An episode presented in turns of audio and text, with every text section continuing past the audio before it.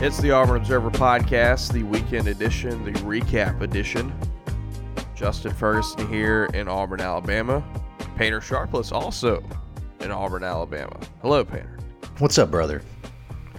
So I want to go ahead and apologize in advance. Um, I probably sound terrible on this podcast, and if you've listened to our podcast before, you know that this happens at least a couple times a year for me. Uh, every time the temperature changes, whether positively or negatively, in a uh, in a significant way, um, my sinuses say, you're done. So uh, I sound like somebody just punched me in the face. That's why. Um, but we've got a job to do, uh, and uh, it is to recap Auburn's twenty-one seventeen loss to L S U, a game that I covered. Painter, you were at.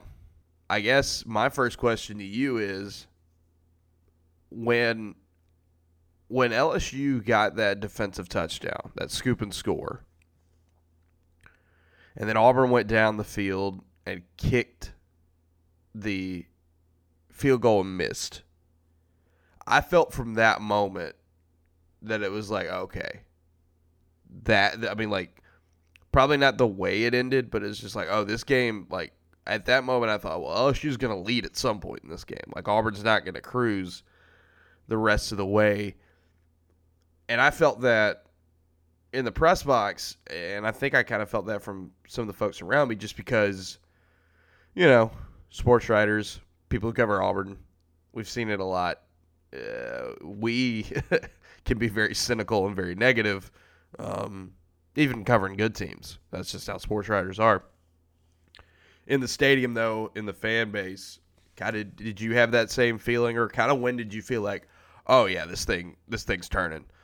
Obviously, they had a chance to go up twenty-four points, and instead there was a big swing where they end up giving points to L S U. And from that point on, it's like, all right, it's only a ten-point game. We got a full half to go, more than a half. And, and the fact was is that it's the half that Auburn hasn't done anything in uh, against a quality opponent in a while. Um, I mean, by by now you've you've probably, you know, read and, and heard the, the stat, but I'll give it to you. I'll give it to you one more time um, in case you haven't. Uh, Auburn, in their last eight games against Power Five opponents, they've now been outscored one hundred four to twenty-one in the second half. Um, like, you know, what's, what's it going to take, right? Like, what, when, when you start losing that momentum, it was like, okay, Auburn's going to have to do something they haven't done really since, uh, Bo Nix's injury on offense. And in the second half, it's just, you got to figure it out. And so this one was different. Auburn loses again, twenty-one seventeen. We're here to talk about it. This one was different because I thought it was, and I wrote about this in the observation, I felt like it was the extreme example. Um,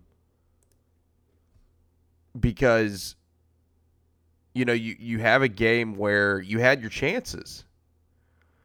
You know, um, the first three times, and we've talked about it this season, we've talked about eckle rate, we've talked about scoring opportunities, but basically the thing is, analytics-wise, if you cross the forty-yard line in a game, if you cross the opponent's forty, that's considered a scoring opportunity. And the first three times Auburn had one of those against L S U, they scored. Touchdown, touchdown, um, field goal. They had four more opportunities in the second half, and they got zero points out of them. Against Penn State, the story of the game was Auburn, you know, lost a chance to really add points, stay in the game, kind of feel differently in the, in the first half because they couldn't finish their drives. Field goals, turnovers. This game is the opposite because it was the second half. And so even though L S U scored on a defensive touchdown, even though L S U did not have a great game on offense by any means. In fact, as I'm sure we'll talk about, this was one of Auburn's best defensive games against an S E C opponent in more than a decade, statistically. But if you don't finish your drives, you don't win games. That's just that's just the bottom line. This this sport is about finishing your drives. You can get yards. You can get explosive plays. Auburn had a ton of explosive plays in this one compared to normal. But if you don't finish your drives, you're not going to have a chance to win.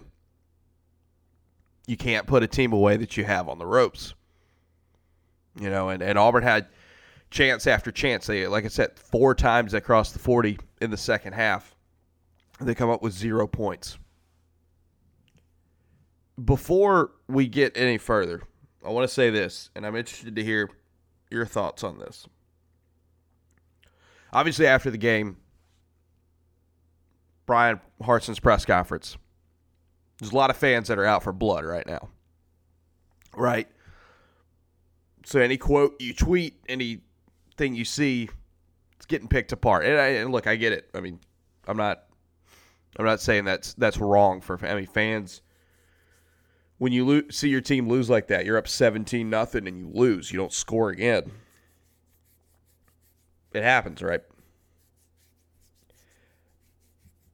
There was a thing that was talked about last night in the postgame among players and then Bryan Harsin. I believe Nathan King also asked it, about it directly. When you look at Auburn's second half problems, the fact that they haven't scored... They've they've scored more than seven. They played ten S E C games under Bryan Harsin at this point, ten, and they've only scored double digit points in the second half on two of them, and that was two of the first three. They've got now seven in a row where they haven't done that, and again against L S U, you get shut out. It's this recurring theme, and it's like, okay, what's the difference? You know, what's Or what? Or what? I guess not. What's the difference? Like what? What's happening? It, it, the players and Harsin say like it's execution. I think there's a. I think there's a tendency for people to say fans upset fans after the game, fans who are upset with Bryan Harsin and staff, to say that okay, when you say it's an execution problem, you're absolving yourself of blame. You're throwing your players under the bus, et cetera. I view it differently. Harsin's had a couple times in his press conference, again on Saturday, hey, this starts with me. Hey, we all have to get better. We all have to improve. Like, this is not a coach, I think, that's refusing to take any blame for this, even though I think that's kind of some of the narrative uh, for some of the fans. Here's the thing. Auburn's players did not execute in the second half on offense against against L S U with the, when they had their opportunities, right?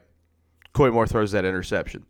Um, you know, Auburn turns the ball over uh, multiple times. I mean, Keontae Scott muffs the punt. Uh, Robbie Ashford throws a pick on a play where the guy just out-muscles Koy Moore.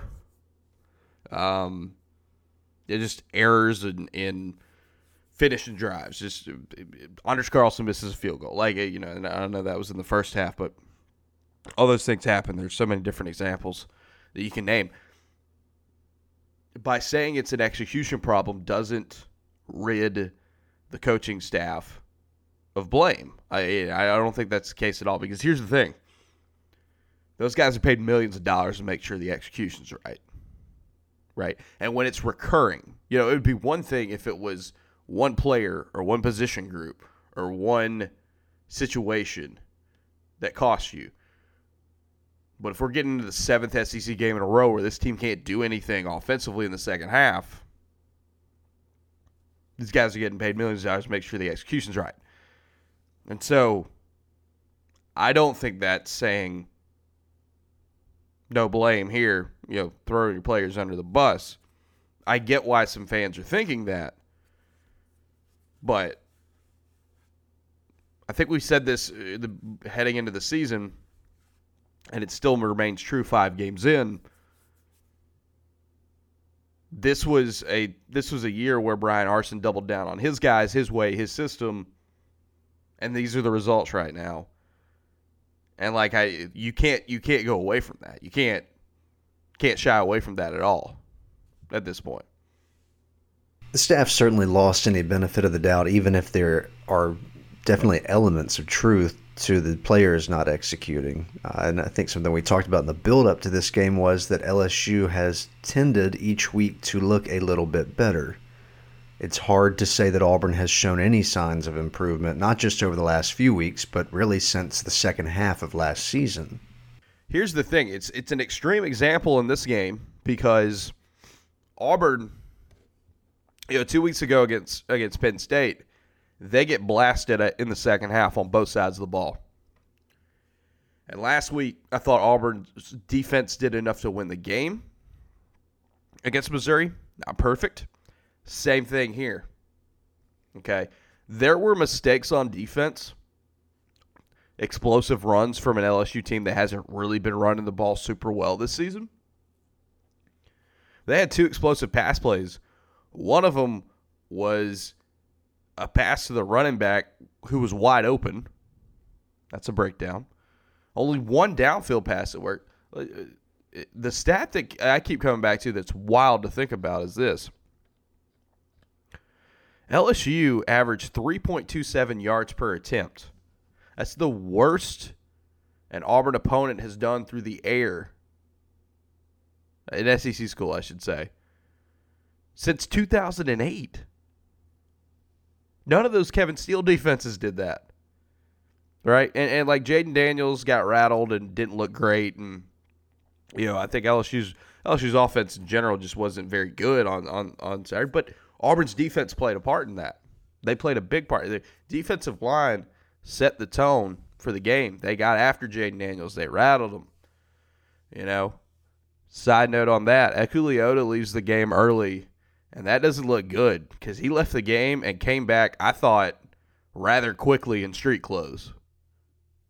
So we'll we'll we'll hear, you know, kind of the extent of the injury probably on Monday when Harsin talks. But even still, Marcus Bragg steps up and makes plays. Derek Hall, Colby Wooden, Marcus Harris, uh, Jason Jones lands on a fumble late that gives Auburn some life. You. You had a couple pass interference calls. You had some mistakes. But L S U had two hundred seventy yards of offense.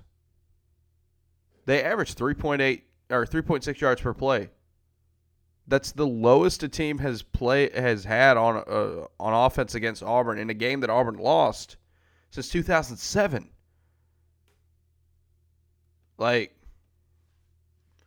you wasted a fantastic defensive performance. Because in modern football, if a team only scores fourteen points on offense, two touchdowns on thirteen drives, and and two hundred seventy yards of offense, eighty-five rushing, or sorry, eighty-five passing yards, one hundred eighty-five rushing yards, look, that's good enough to win a lot of football games. All you got to do is hold up your end of the bargain on offense. And the funny thing is, they did it. Like, hold up your end of the bar. Like, Auburn's offense moved the ball. They showed some progress. They showed some life. Like, you partly held up your bar. I should say that you partly did. But it's the same stuff. Can't score in the second half.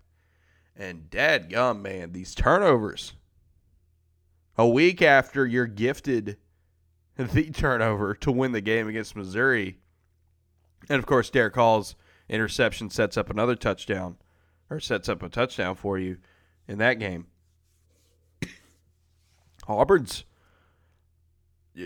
four turnovers to L S U's one.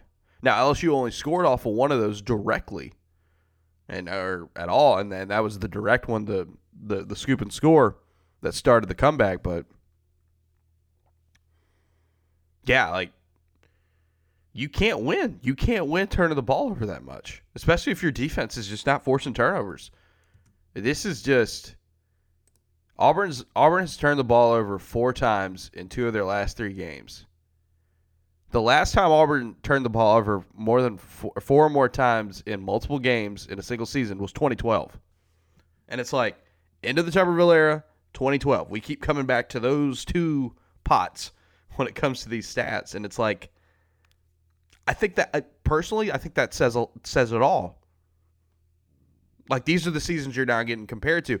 And in two thousand eight, two thousand, two thousand seven, two thousand eight, Auburn, and and oh eight was Tuberville's final year. What happened that year? Auburn had some really great defensive performances, and the offense let them down enough, and that was it. Losing season, game over. You're trending in that direction. I think you were trending in that direction already. Last week against Missouri, you got two gifts that gave you a win. This week, not as much.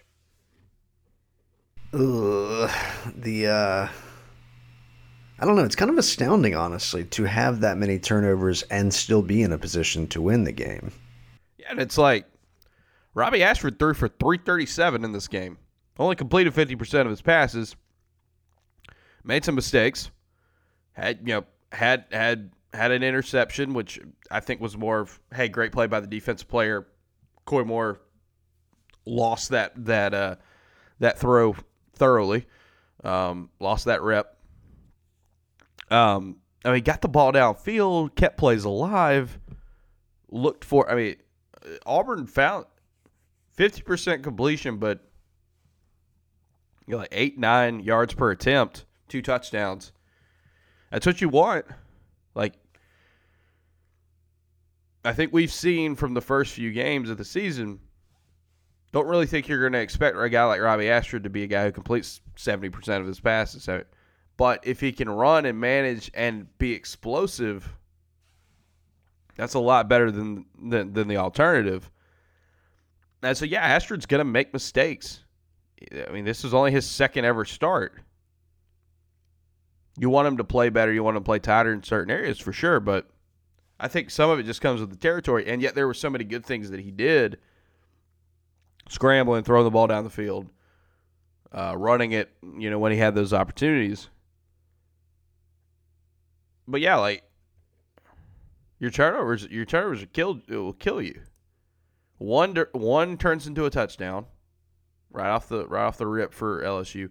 Two of them end scoring drives, scoring chances, and then another one um, turns out not to be painful as as painful because Auburn forces a turnover on the other side of the Koy, uh, the the Keontae Scott muff punt, and like he's been explosive and he's been dangerous back there in terms of the threatening, but like that one was coming. Auburn fumbled the ball six times in this game.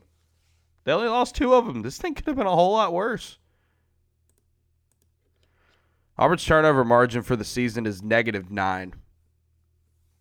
That is tied for fourth worst in college football.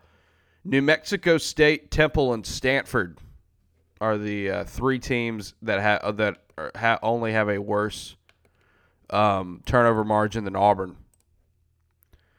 New Mexico State's one and five. Temple is two and three. Stanford's one and three. This is the neighborhood of teams that you're in right now when you play like that. Like,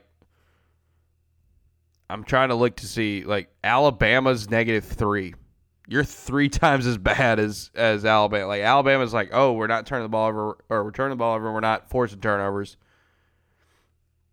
It's a real problem for them. Auburn's three times as worse as that. Like, it takes a while. When you look at turnover margin, looking at it on C F A stats, it takes a while to, like, you look at Auburn and then you go up. It takes a while to see a team that's doing well this season. I am stunned at how bad they are at protecting the football. Um, and I know that we can talk about turnovers in some real, you know, real way, like turnover luck exists, and oh, yeah. you know, but at the same time, there has to be a common denominator. When it's this frequent, I can only look at execution for so long, where it's like, how is a team this ill prepared to like do one of the basic functions of the game, which is not give the other team extra possessions? Yeah, it's like it, six fumbles in this game. You only lose two of them. So you're kind of fortunate there. Just in the, just if you think like generally like, say like ever like fifty, it's a fifty-fifty shot if you put the ball on the ground, usually if you, if you lose it. I, it's just the it's the preparedness, you know. That does come down to coaching. Like I said, you can say, hey, these guys don't need to put the ball on the ground. Hey, these guys don't need to put the ball in harm's way throwing it. But it's, I mean, that comes down to coaching. It does. It it when it's a trend, it's the guys who get paid millions of dollars. And like, it's like, it's not that Auburn's offense. It's not like Auburn's not talented. It's not like they don't have the players. I mean, they the same players that held L S U to two hundred seventy yards of offense, the same players that got explosive plays, like seven explosive plays in the passing game. That's the same ones that are making these same mistakes as well. So it's like, all right, what's what's the what's the common denominator? And sure, yeah, players are going to players are going to take blame for this. They're the ones who've got to go out and execute for sure, but they're not getting paid a salary. And so, like, when it's when it's recurring, it would be, like I said earlier, like, it would be one thing if it was this guy made this mistake or this position group made these mistakes or this one. Th- like, it's it's it's the turnover problems. It's the lack of doing anything offensively, like putting the ball in the end zone in the second half or getting points on the board in the second half. It's those kind of things that, again, it's gonna it's gonna come back to coaching. And like I said earlier, I don't see Bryan Harsin, or at least I'm not picking up the vibe of throwing his guys under the bus, saying that. I mean, he has said it's on. It's it starts with me. We've all got to get better. We've had, like, I think when. Like, people are tired of hearing, ex- hearing execution. And Harsin even said that, like, after the game, um, when Nathan asked him, you know, players keep saying that this is execution. What do you say? And he said, Harsin said, quote, I know everyone wants an answer that's greater than that, but it really comes down to that. Uh, later on, he says, um, overall, it comes down to four quarters of executing and doing the little things, the little details, the little things that show up. There are plenty of things that we did that hurt ourselves, and that's going to happen in games. There's never going to be a perfect game. I wouldn't expect that from any player on the field whatsoever. It's another good point. It's college football. Guys are going to make mistakes. Things are going to happen. Bad stuff's going to happen. You can't expect these dudes to play perfectly. Like, but, but you can expect them to be, sorry, excuse me. You can expect them to play cleaner than, than they have. This is when you start to eliminate those things. That's when you get more consistency within your program. It really comes down to execution. And, like, that's, again, that's, you know, that's that. I, I don't think that's a situation where you talk about execution and you say, well, that's all on the players. It's never that simple, right? Like, it's never as simple as saying, like, well, it's all on this guy or it's all on that guy. When you keep doing these things as a program, and again, we're talking about the seventh game in a row against an S E C opponent where stuff like this happened, where you have a double-digit lead and you blow it. I think that was what that's the fifth time that this has happened. And if it wasn't for Missouri dropping the ball, literally, you'd be oh and five in those games. So in half of Auburn's ten games under Bryan Harsin, they have held a double-digit lead, and then and. Did you say one time out of those five they've they've ended up winning? S E C games, yeah, yeah, mm. and the only and and it's only been twice where they've scored more than seven points in the second half, and it's two out of the first three times they played. L S U last year, his first S E C game, and then Arkansas two weeks later, which is probably going to go down as one of the best games Auburn's ever played under Bryan Harsin.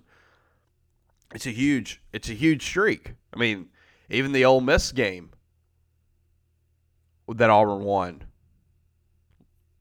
that I mean, th- that was the second half where they didn't do anything on offense, raced out to a big lead, or raced out to an early lead. All right, let's talk about the Koy Moore interception because I wrote about it in the observations, and I have to, I have to bring it up again. So Auburn. His driving early in the fourth quarter. They get the ball to Uh, let's see, the seven. It's third and seven. They throw a quick one to Koy Moore. He's marked short. These are people we're talking about possibly targeting. I think I think I saw Pablo tweet about that during the game. Anyway, fourth and one. Auburn sneaks it, gets the first down. All right, first and goal at the five.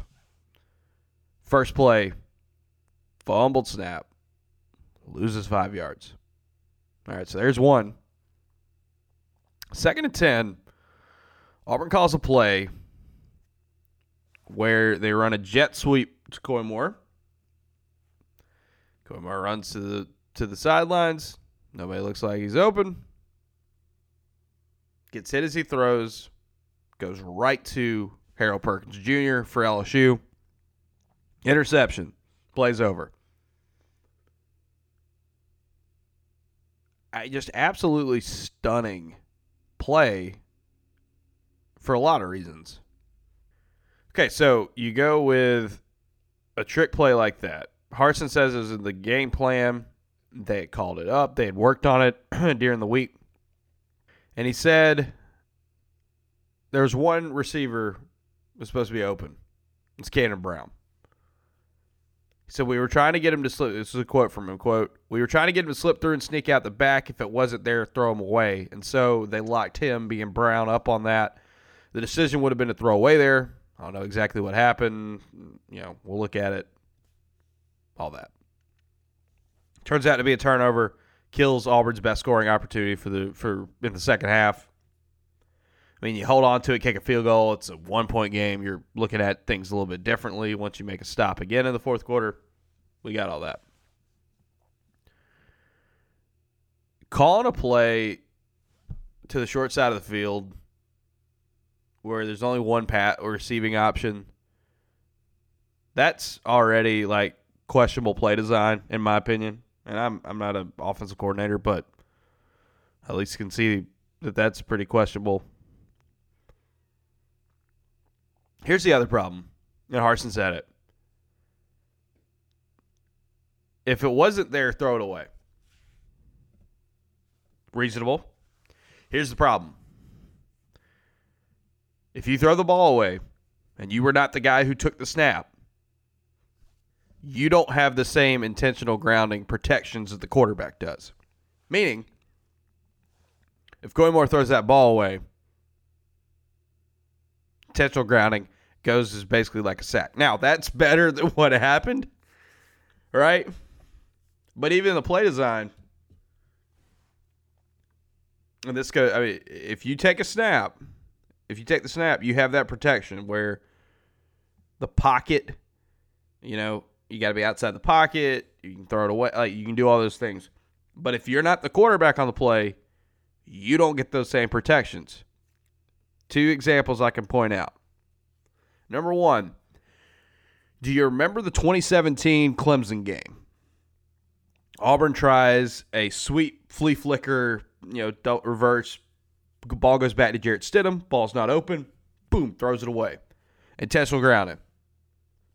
I remember Gus, I, I actually read something about this. Alex, Alex Kirshner, our buddy, wrote it at S B Nation for it I, while I was reading up on some stuff about intentional grounding to make sure I had it right. If you're the quarterback and you give it to somebody else, you give up those protections as well. And so as a wide receiver, you get you give up that protection in the first place. Second example, very easy example. Why does that rule exist? All right, say you're a running back. Or say it's a, you know, get the ball, run, take a run to the outside, right? And this is a very simplistic, probably too simplistic way to put it. Ball goes to the outside. Hey, I'm about to get dropped in the backfield for negative five yards. Run back just says, "Poop," throw it, throw it away. Technically, he can throw it because there wasn't a forward pass on the play, but he just goes and immediately downs it. He's out of the tackle box, throws it away. Well, no, you can't do that. And so that's part of it, right? So Auburn's play design there is, if it doesn't work, if one guy doesn't get open, your best bet is technically a sack. Or Koy Moore trying to get as many yards as he can, you know, running upfield. Instead, he throws it right to L S U. Calling that play and that opportunity and that time on the field, I get you run plays and you and you and you install a game plan. And there's some stuff on Auburn's game plan that worked. You know, they found a way to get Robbie Ashford explosive plays downfield. They got a little bit of wiggle room in the running game. Now, one of the biggest red flags, issues, whoa, what the heck's going on here, is that this is either the third or the fourth straight game where Tank Bigsby has just not been a factor.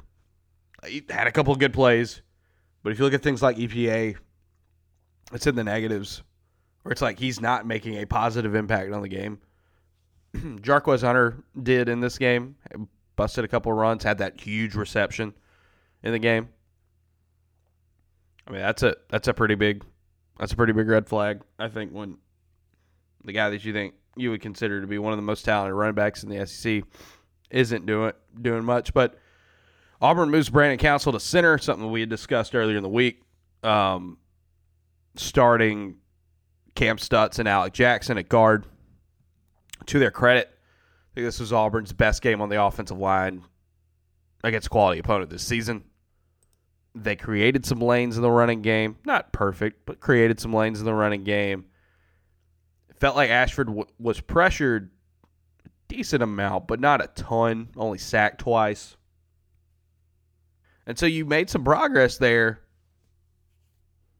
And yet it gets obscured by the fact that it completely wiped away, I think, by the fact that you couldn't you couldn't finish drives.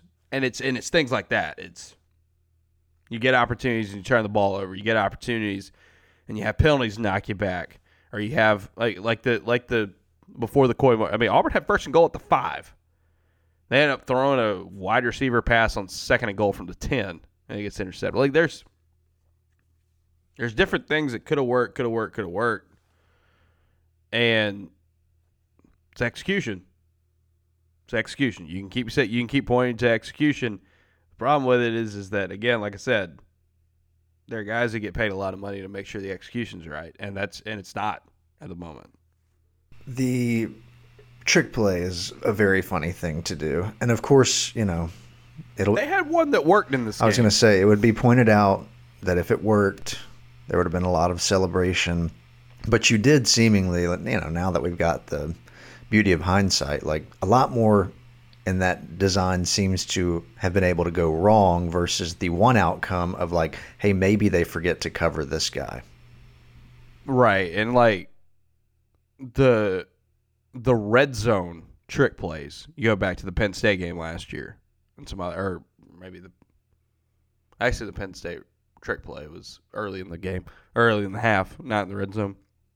They they just haven't worked more. Like the sweep Wildcat flea flicker to Omari Kelly in this game. That was that was a good trick play. This one was far from it. It's just, again, the design where it's like, if there's only one guy that can get open, you know, at most, or I'm sorry, at least he's going to have two two guys who could cover him. And if the other option was throw it away, it's a, it's a negative play. It's almost guaranteed to be a negative play. Unless it doesn't hit, unless that guy doesn't get open, and you're trusting one guy to get open against multiple defenders, the element of surprise or whatever, it's it's a perplexing one, for sure. Some other decisions. Two fourth and long calls where Auburn, in the second half, where Auburn is in no man's land. It was fourth and ten on the thirty-seven, the L S U thirty-seven. So, fifty-four-yard field goal, too long. Anders Carlson just isn't. I mean, I don't know if we're going to start to see Alex McPherson soon, but it's just it's just not it's just not working for Anders right now. He misses a forty-yarder. There just doesn't seem to be a ton of faith right now. And look, I mean, he had he had a, he had an A C L sur- A C L injury on his plant leg, like that. That that obviously is going to affect a guy. If you punt from past the forty, ball goes in the end zone, what, you get seventeen yards of field position, so you're asking your punter to hit something really short on a dime. Or you go for it. Auburn calls timeout. They goes for it. I think they caught they, they burned that timeout. It ended up not really mattering because L S U got it on third down anyway uh, at the end of the game. But, like, better than punting it after calling a timeout because it was it looked genuinely like they didn't know what was going on. Like, they weren't sure what to do. And a lot of times on third downs, like, when you get to third down, it's like, hey, let's be alert. Like, if, if, if this play goes this way or this, you know what you're about to do. And it said they burn a timeout. They throw it downfield into double coverage. No chance. Maybe an arm punt at the best case. The second time they try it, they get a defense holding, holding penalty, and it moves the chains. And so it's like, well, I believe that was on. Yeah, that was on the that was on the that was on the drive that ended in the uh, in the trick play interception. It's tough because it's like it is no man's land in terms of field position. Like probably too close to punt, too far for a field goal, and then it's fourth and you know ten or so. So, but you got to be decisive with whatever you do on those spots. And guys have it going for it on fourth down. They'll be aggressive. Like, you know, like Lane Kiffin's been known to be really, really aggressive. I think Bryan Harsin's been really aggressive on fourth downs, and it's paid off for him um, a few times this season. Other times it hasn't. It's just that that's another one where that it's like not everybody's on the same page or whatever, and it, and it hurts. It costs you. Now, it didn't cost you the second time because you get bailed out by a holding call on the defense, but hey, it worked. You know, you just got to be decisive one way or another where it's like be comfortable with punting in that situation and trying to play field position. Try a long fi- uh, field goal with probably a kicker who has a powerful leg like a McPherson, or have a different fourth down call. You either go to either of those. The timeouts at the end of the second quarter, I... I know there were some Auburn fans that were upset at that because L S U ends up scoring. They have more time to do so. I don't really... Uh, that one to me is just more like, hey, if it worked, it's not as bad of a decision. Um, I thought it was very aggressive. I could have gone either way. I just the way that Auburn's offense has started to tail off a little bit there in the second quarter. Maybe you don't want to get aggressive with it. Maybe you don't want to get into that, but... I don't know, man. Auburn going in two-minute drill was the best way they they looked against Missouri on offense. But a third down, legal hands to the face, call on Derek Hall. L S U ends up scoring. And L S U ends up scoring because Auburn breaks down some things. You know, that John Emery catch, you know, it looks like a, from the T V angle that Owen Pappoe's supposed to have him in the flat. He steps up to the quarterback. Daniels just floats it over to Emery. Emery gets all the way down to the one. They end up scoring off of it. So, like, yeah, there's mistakes that were made. There were decisions that were made on the defensive end that came back and bit Auburn. But, I don't know. It's just using those timeouts, I think, being aggressive in that situation. When it works, you look smart. When it works, you look you look good. Um, I think in the first, of all the decisions that people criticized after the game, that was the one that I thought was like, man, it came so close to working out. Much more so than the fourth and ten call. Uh, much more so than the than the trick play, obviously, in the red zone. Yeah, I can follow the logic of trying to get back possession after you almost were able to go up, you know, seventeen. Well, I say almost. But if you go down the length of the field and score, you go up twenty-four zero. Instead, of course, you turn the ball over, and now you're looking at a ten-point game. So I, I follow the logic of trying to steal those points back. Yeah. I, now, would I, I have done it? I, you know, and of course, again, once again, hindsight's helping me. But I, I was surprised to see them like, you know what, we're gonna we're gonna be hyper aggressive in this situation. And it and it came close to working out. Can go either way. I can see why Auburn fans said, "Hey, don't do that." There. I mean, L S U ended up scoring with fifteen seconds on the clock. Yeah, I mean, I, I get it. I get it to a degree. Uh, Auburn was Auburn was throwing the ball pretty well in that, that second quarter. That one that one backfired. I think the other one's decisions where it's just like, oh, that's a really tough call on that spot. You can see a lot a lot more negatives than positives. That one seemed kind of fifty-fifty, and it didn't work. And Harsin just said, hey, after the game, he said, we just wanted to call our timeouts early. We wanted to call our timeouts on defense, preserve time. We wanted the ball back. We wanted another shot. And the other thing there is, is like, try to manipulate the middle eight as much as you can, because L S U was going to get the ball to start the second half. So try to steal one more possession if you can get it and try to find a way to get, get on the board. Doesn't work out. Uh, but it, it doesn't work out. Penalties. Auburn had eight penalties for eighty yards. Most of those came in the second half. Those were real killers in the second half, it felt like. Well, you saw there was things in this game that were positive. Like, they threw the ball on first down almost as much as they ran the ball. Like, there was some stuff that you saw. It's like, okay, these are different. They didn't go to as – it didn't feel like they went to under center quite as much. Not as many two tight ends. Stuff we talked about from the film room last week. Didn't go to it as much. Felt like Ashford was more comfortable, making more plays. Again, made mistakes. Wasn't a very accurate quarterback on the whole. That's going to happen. Like, that's just – that's the dude you got. But you've also got a dude that can scramble, keep plays alive, be a weapon with his legs, and throw it downfield. Um, he's got a he's got a big he's got a big arm. Like, missed some easy makes. So did Jaden Daniels. So, I mean, your offense your offense was two point seven yards per play better than, than L S U's was. That's usually enough to win. Bill Connolly, E S P N, there's thing if we've heard before called post-game win expectancy, which is here's what the stats say at the end of the game. Here's like uh, the winning team. Here's the chance that they have to win if you just take that, that box score at face value. L S U had an eight percent post-game win expectancy because they got outgained so much. And, yeah, fumbles and turnovers can can can shape a game a ton. That's a huge difference in this game, but it's like it's still like you had your opportunities. It wasn't like, oh, well, Auburn had all these turnovers and then – you know, didn't move the ball as well. That's where this was different than the Penn State game. This was different than the Missouri game. You know, Auburn went three and out three times in this game. Only had a couple of drives where it was really short. Like, they, they had some methodical possessions. They they moved it. They had, yeah, sixty-one percent of their available yards gained in this game, just to L S U's forty percent.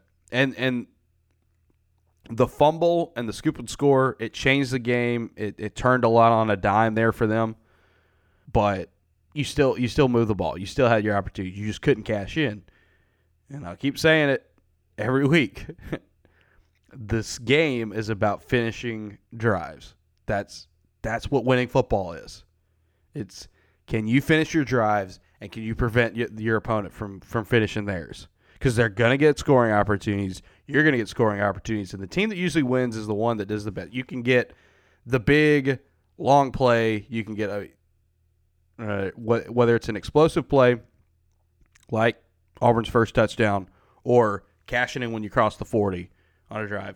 This game is about finishing those and, and doing the best you can to prevent your opponent from doing it. And even with the defensive touchdown, L S U was better at finishing drives in this game. Even even take the defensive touchdown out of the equation, the opportunities that they got, they were better on a on a point per drive basis than Auburn was, and that's gonna that, that loses you a lot. You add that with the turnover problem, and the turnover problem obviously affects that. You're not gonna you're not gonna beat quality football teams like that. And the thing is, we said this about Auburn after the Missouri game. We said it after the Penn State game. The way Auburn played in those two games, you were gonna have a hard time beating an S E C opponent in the future playing that way. Well, guess what?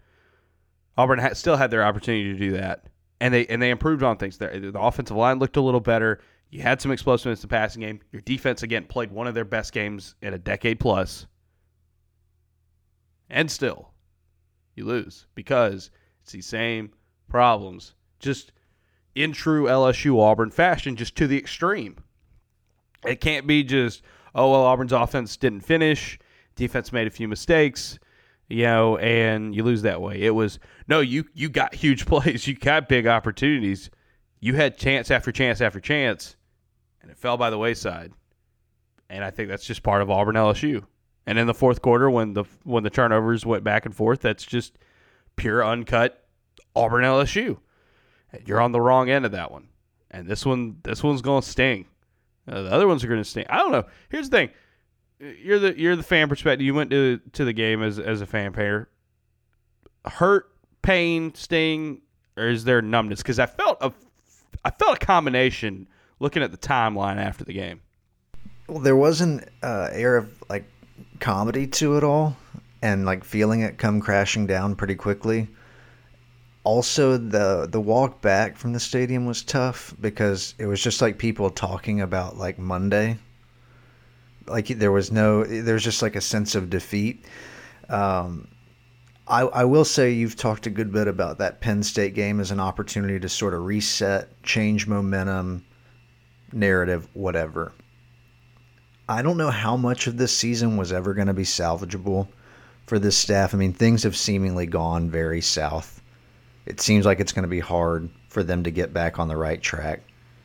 Yeah. This seemed to me like you got gifted that Missouri game and you put yourself in a position yet again to win another conference game. It's like if there was going to be some sort of Hail Mary, it probably started with an L S U win. Right. And yet you lose that opportunity. And, right. And just like the Missouri, like the, the games are just getting harder. You think Georgia's going to take it easy after almost losing to Missouri? They've played kind of spotty football for the last two weeks. Oh, it's it's going to get nasty. It's going to get nasty. They are going to be locked in, uh, and they've got and they've given their coaching staff plenty of reasons to point to why they're not all that good right now. And you know, hey, fair for the coaching staff to use it against them, but they're they're going to they're going to make life miserable for Auburn. And then the week after that, you play an Ole Miss team that's still undefeated.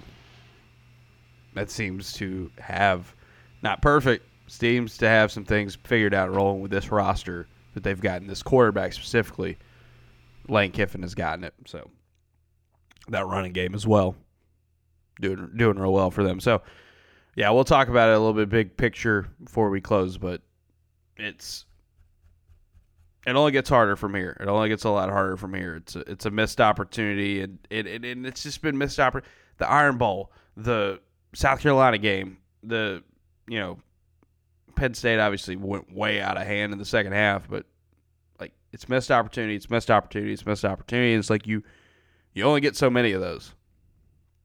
You only get so many of those, and then each one that you miss is just even less and less of a chance of this thing breaking right for them.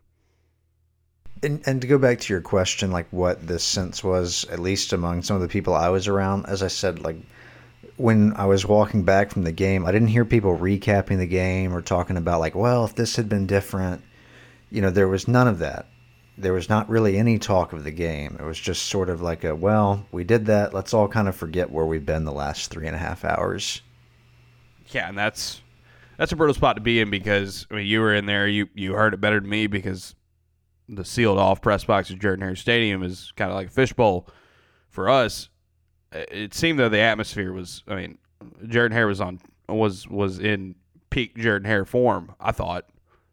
Um, student section went bonkers, um, and and you missed that. You you just you just let that opportunity go by the wayside because the next time they play at home, in a month almost, when they play Arkansas, who knows what this program looks like at this point? Who knows what the fan base is feeling at this point? Like.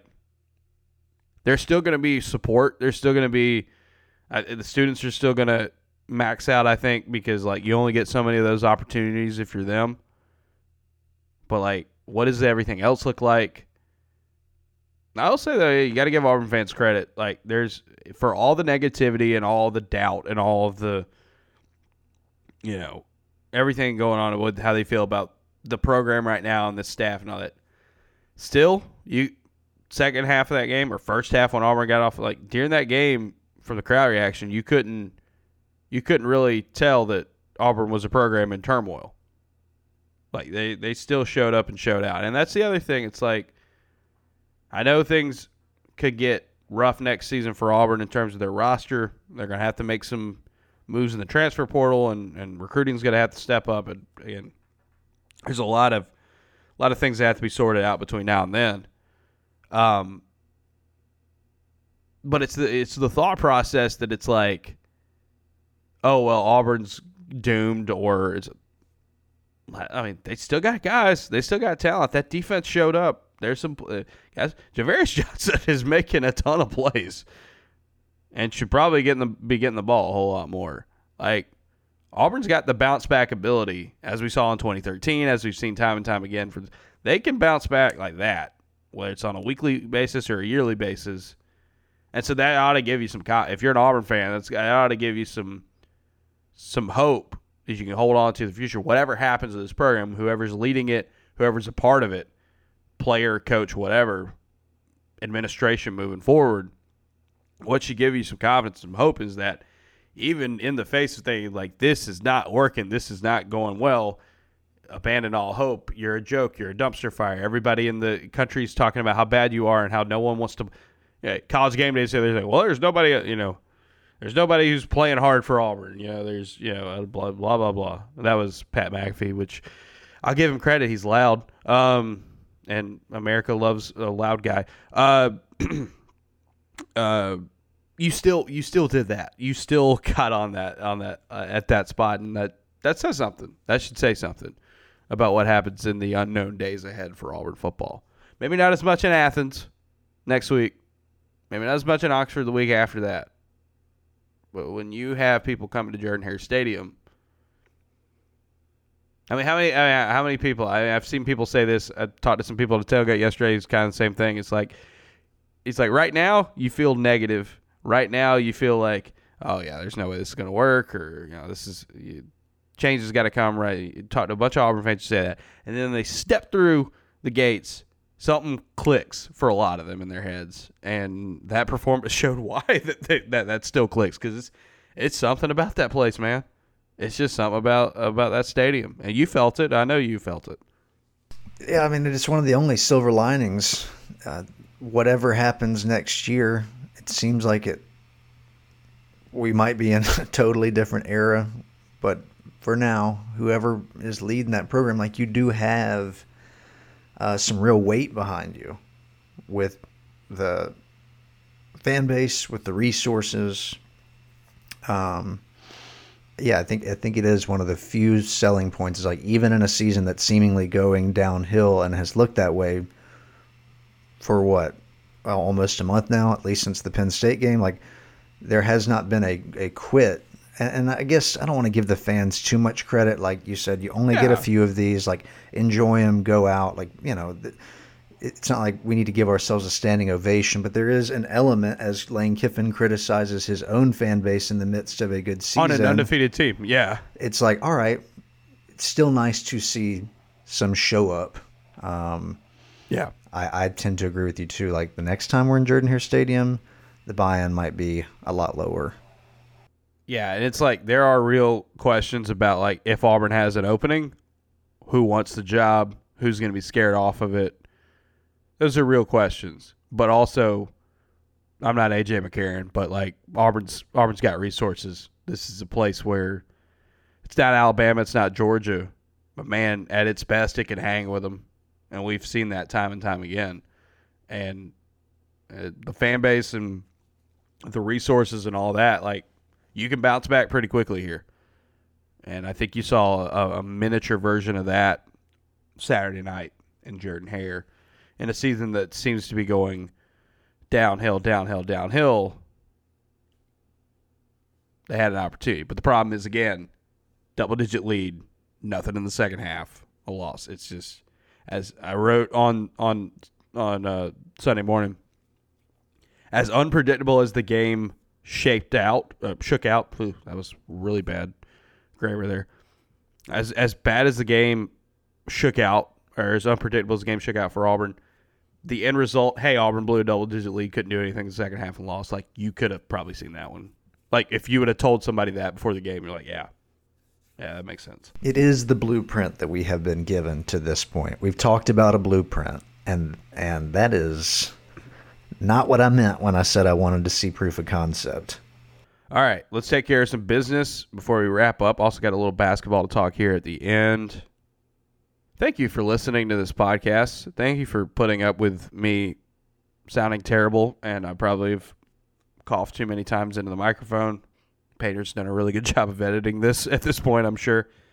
But if you want more of this podcast and you enjoy it and you want our preview podcast, uh, you you get twice of it, at, at least twice uh, twice as much podcast. If you subscribe to the Auburn Observer, as lo- along with all of the newsletters we write covering Auburn football and men's basketball, film rooms, mailbags, uh, deep dives into the numbers and strategy that um, we try to give you some stuff that you might not get anywhere else when it comes to Auburn football and men's basketball.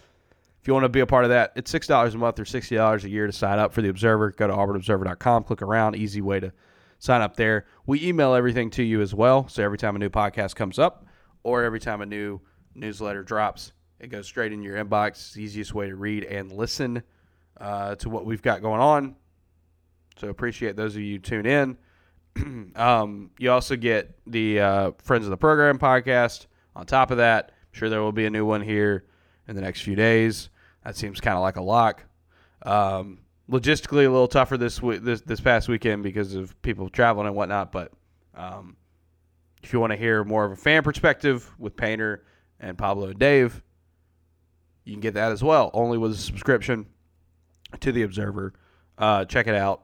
We uh, we really appreciate those of you who have joined up.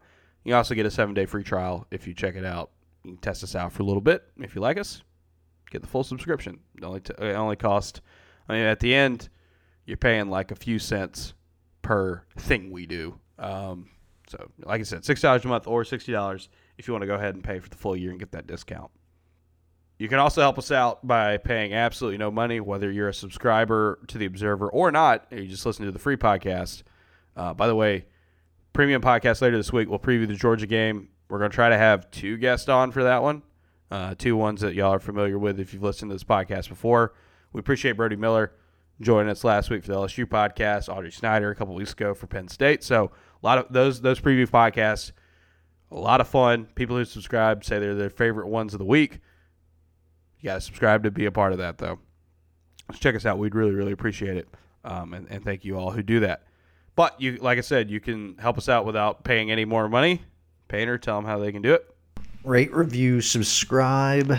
Rate, review, subscribe, people. It takes like twenty seconds. Yeah, go to Apple Podcasts, search the Auburn Observer, click the Auburn Observer, scroll down to ratings and reviews, tap write a review. Give us a little love.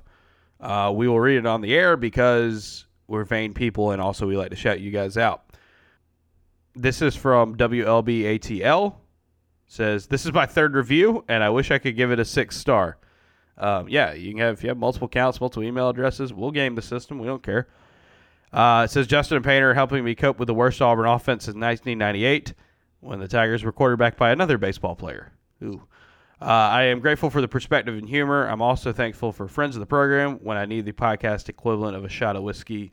Kudos to all. I think that's the vibe y'all are going for, right? Yeah, I've had a few people say they like it. Uh, feels like bar talk, so I guess if that's your thing. If you want to enjoy that kind of perspective, you got that covered. And uh, there should be another one of those coming up this week. Also, as we talked about last week on the free podcast, they're here, folks. Homefield Apparel, our friends, homefield apparel dot com. You can get some of the best Auburn gear, the best Auburn gear that you're going to find anywhere. Uh, the most comfortable T-shirts, hoodies, and crew neck sweatshirts. Uh, great Auburn designs for football, basketball, and baseball, if you're into that. Um, you can check that out at homefield apparel dot com. Also, you can buy the official Auburn Observer t-shirt. It's a nice blue heather navy uh, t-shirt. It's the most comfortable t-shirt you're going to buy anywhere. It's got our uh, logo on the on the uh, on the left chest. If you like um, what we're doing and you think our logo is cool or you want to support us that way, it's an easy way to market. You guys are our best marketing tools. You can buy them at homefield apparel dot com. fifteen percent off your first order at Homefield if you type in the promo code OBSERVER when you check out. So scoop up an Observer shirt, get some Auburn gear, get some other really cool gear for other teams that you care about or like, or just think their stuff looks cool. homefield apparel dot com is the place to get it. We appreciate Connor and the gang for hooking us up with our T-shirts. They look great. Um, I know some of you should be getting them in this week.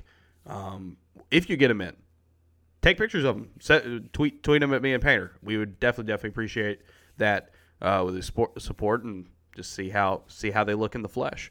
Um, all right, I think that's it in terms of business. Like I said, we're going to have a preview podcast later this week. We are efforting to have both Jordan Hill and our longtime Georgia guest Ben Walk on the program at the same time. That should be a really fun podcast. That'll be out later this week. Um, we'll talk Auburn, Georgia. We might save some of the bigger picture stuff until then. I'm sure you guys will talk about it also on Friends of the Program. So instead, let's switch gears here. Let's talk some basketball before we wrap up.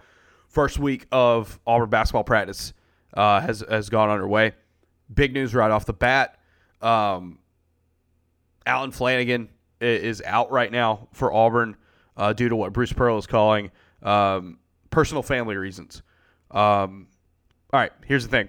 Uh, the there's a lot of unknown about this. Don't know when. It seemed like there's a timetable. No specifics have really been uh, given there. Hope everything goes well with with, with Al and his family. Um, and, you know, I think Auburn, until then, it'll be interesting to see how they kind of manage things with small forward. Uh, they'd love to have Al back as soon as they could uh, because if you don't have him, that's going to put a lot of pressure on a guy like Chance Westry, who's a true fr- talented player, looked really good in Israel, true freshman. Chris Moore didn't play a ton of minutes last season, although Bruce Pearl said recently that he thought Chris had an outstanding summer. Until then, let's see how Auburn kind of manages it. Um, so, been at practice a few times. Uh, just go ahead and drop this out uh, out there. I think you know we're deep enough in the podcast. I don't think I'm telling any secrets here. Um, but I go to practice. I get to see some things. Bruce Pearl opens these practices up for us, but for us as as media members, one of the exchanges we make is can't really report on a lot of stuff. Practice it's, it's kind of for our information and our knowledge. Um, so like you won't hear like injury reports from me or you know stuff like that. That's just kind of how Bruce has always done practices, and you know we'll um, you know we're we're gonna play by the rules, but. I'm out there. There's a lot of info gathering right now. It's interviews already happened. Talked to K D Johnson. There was a K D Johnson story last week on the Observer. We'll have, shooting to have another basketball newsletter this week. Going to try to have at least one a week as we get closer and closer to basketball season. Um, so it's not all doom and gloom uh, from the football side uh, on the newsletter uh, front. Um, but yeah, so Al uh, currently away from the team. Uh, see uh, if he can get back. That would be a big help for Auburn if he if he's able to get back, and the sooner the better. Um, yeah, this team, Bruce talking about. I, I think it seems we talked about it a little while, deeper, more physical. I think defensively they're going to look different. Not going to be as reliant on rim protection. Even though Janai Broome and, and um, uh, Dylan Cardwell definitely can fill in that role for them. I want to talk about, we wrote about it last week. If you're an Observer subscriber, you were able to read it. I wanted to talk about it quick on the free podcast. Painter, K D Johnson's lost nineteen pounds from where he was last season. I'm telling you, dude looks good. Can't get into a ton of details, like I said, about what you see in practice, like in the specifics, but I can just tell you, dude's moving really well and playing really well. His teammates have seen a big difference in him. Um, A more explosive K D Johnson. I don't know if that's what he said. He says he feels more explosive. I think he looks more explosive. I don't know if everyone's ready for K D to be more explosive than he was last season because I mean he is he is the embodiment of an explosive basketball player in a, a lot of good ways and even some negative ways for his team when things don't go well with a shot. I was surprised that he had essentially twenty pounds to get rid of. Yeah, he was he was you know he's. For a guard, play, played a little thick, right, kinda, right, thick boy, kind of running back linebacker, kind of, right, kind of. Right. So, he was saying he was like during COVID he gained some of that weight and like it was never really comfortable, kind of that playing weight that he's had, really his first couple of college seasons. So he got back to what he was in high school at prep school, which is about one hundred eighty-five pounds. Um, Zepp Jasper says he's doing reverse dunks in practices. Um, he's getting up there, man. Like he's. He, There's a there seems to be an extra spring in his step. This was already a dude for Auburn that was one of the most aggressive when it comes to fast break offense, one of the most aggressive in attacking defenses, uh, defense with its with its steals. Um, it'd be very interesting to see where K D ends up, and I, I think the K D the K D question is so interesting because this season, you know, in Israel, you saw Auburn uh, in the in the tour.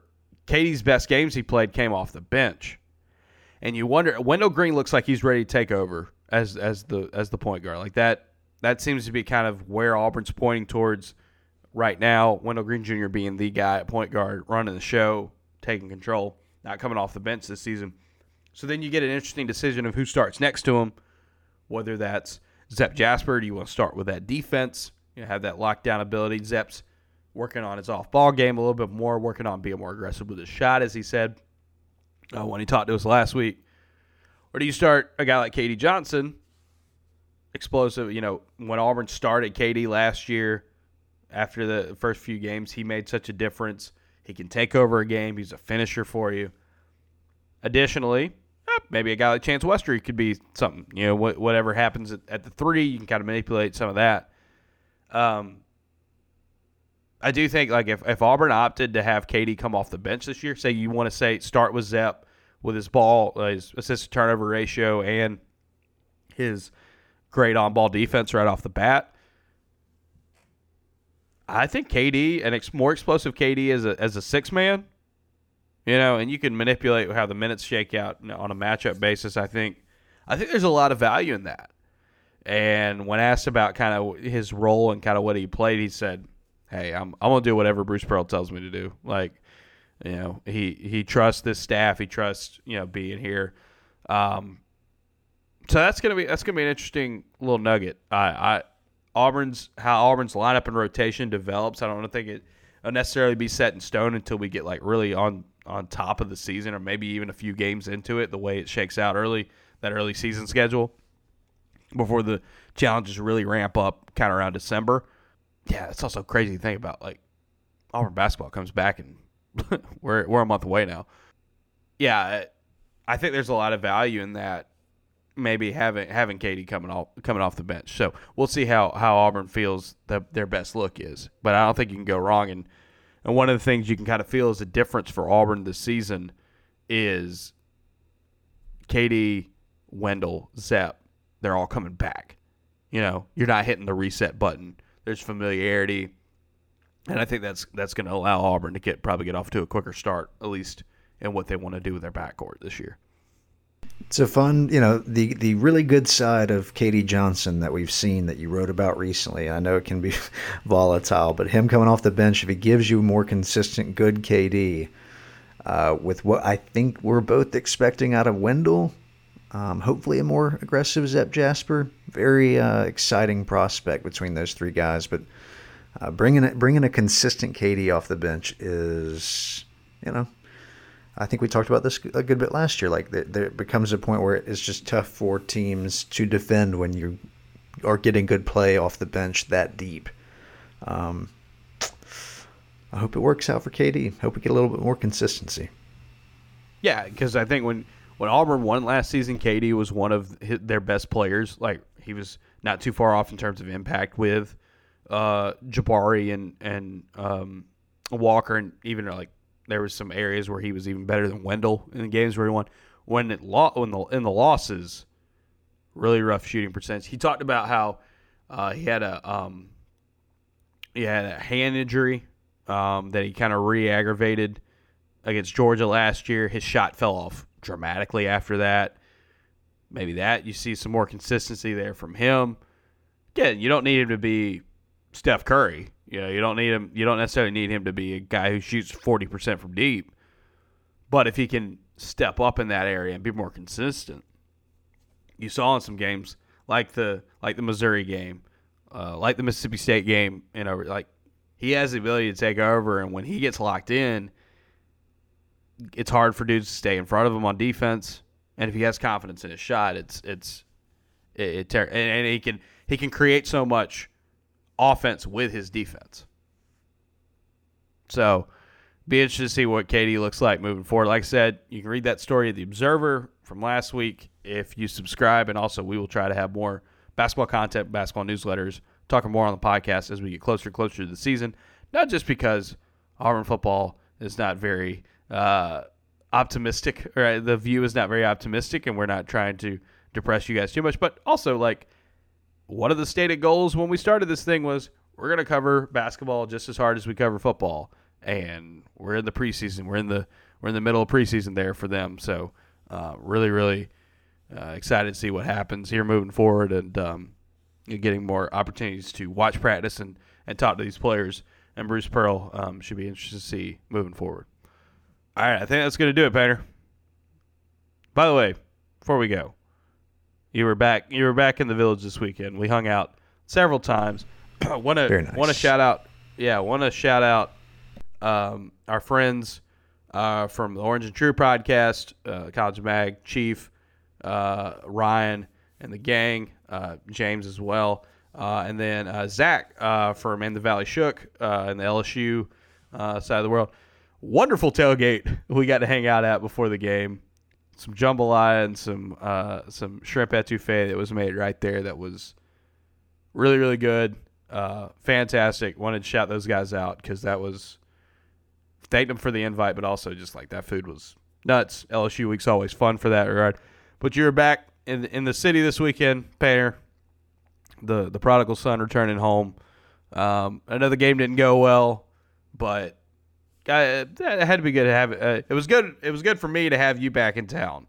But how how, how did you feel? I know, you know, we're recording this early on Sunday morning because you got to leave. Uh, To, to go back to Parts Unknown later today, but uh, yeah, that's the, the the the the the prodigal son returned. How how are we feeling? Great to see you and a bunch of other people. Uh, appreciate everybody who reached out. Obviously, like the only thing with these weekend trips, they never do feel long enough. There's always people that you feel like you can't uh, spend enough time with, or don't get to spend any time with at all. But it's fun to be back. You know, even in a year, like it's it's always kind of a.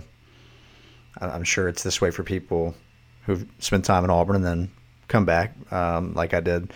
A lot has changed in a year. A lot, yeah. a lot yeah, of growth. Yes. A lot of uh, yeah. So um, that was that was fun. Just riding around, seeing what was the same and what had changed a little bit. Um, fantastic weekend. Yeah, we need to we need to get you back here for bas- basketball weekend. Absolutely. Also, Auburn High getting it done. Dear old Auburn High, number one team in the in the state, still undefeated. Big win over Opelika. Historic win over Opelika last weekend. Shout out to the Baby Tigers. All right, and apologies to all those of you who are Opelika fans. I know, I know there are. Getting a little I know there are a number here. of you. I know there are a number of you who uh, who listen to this.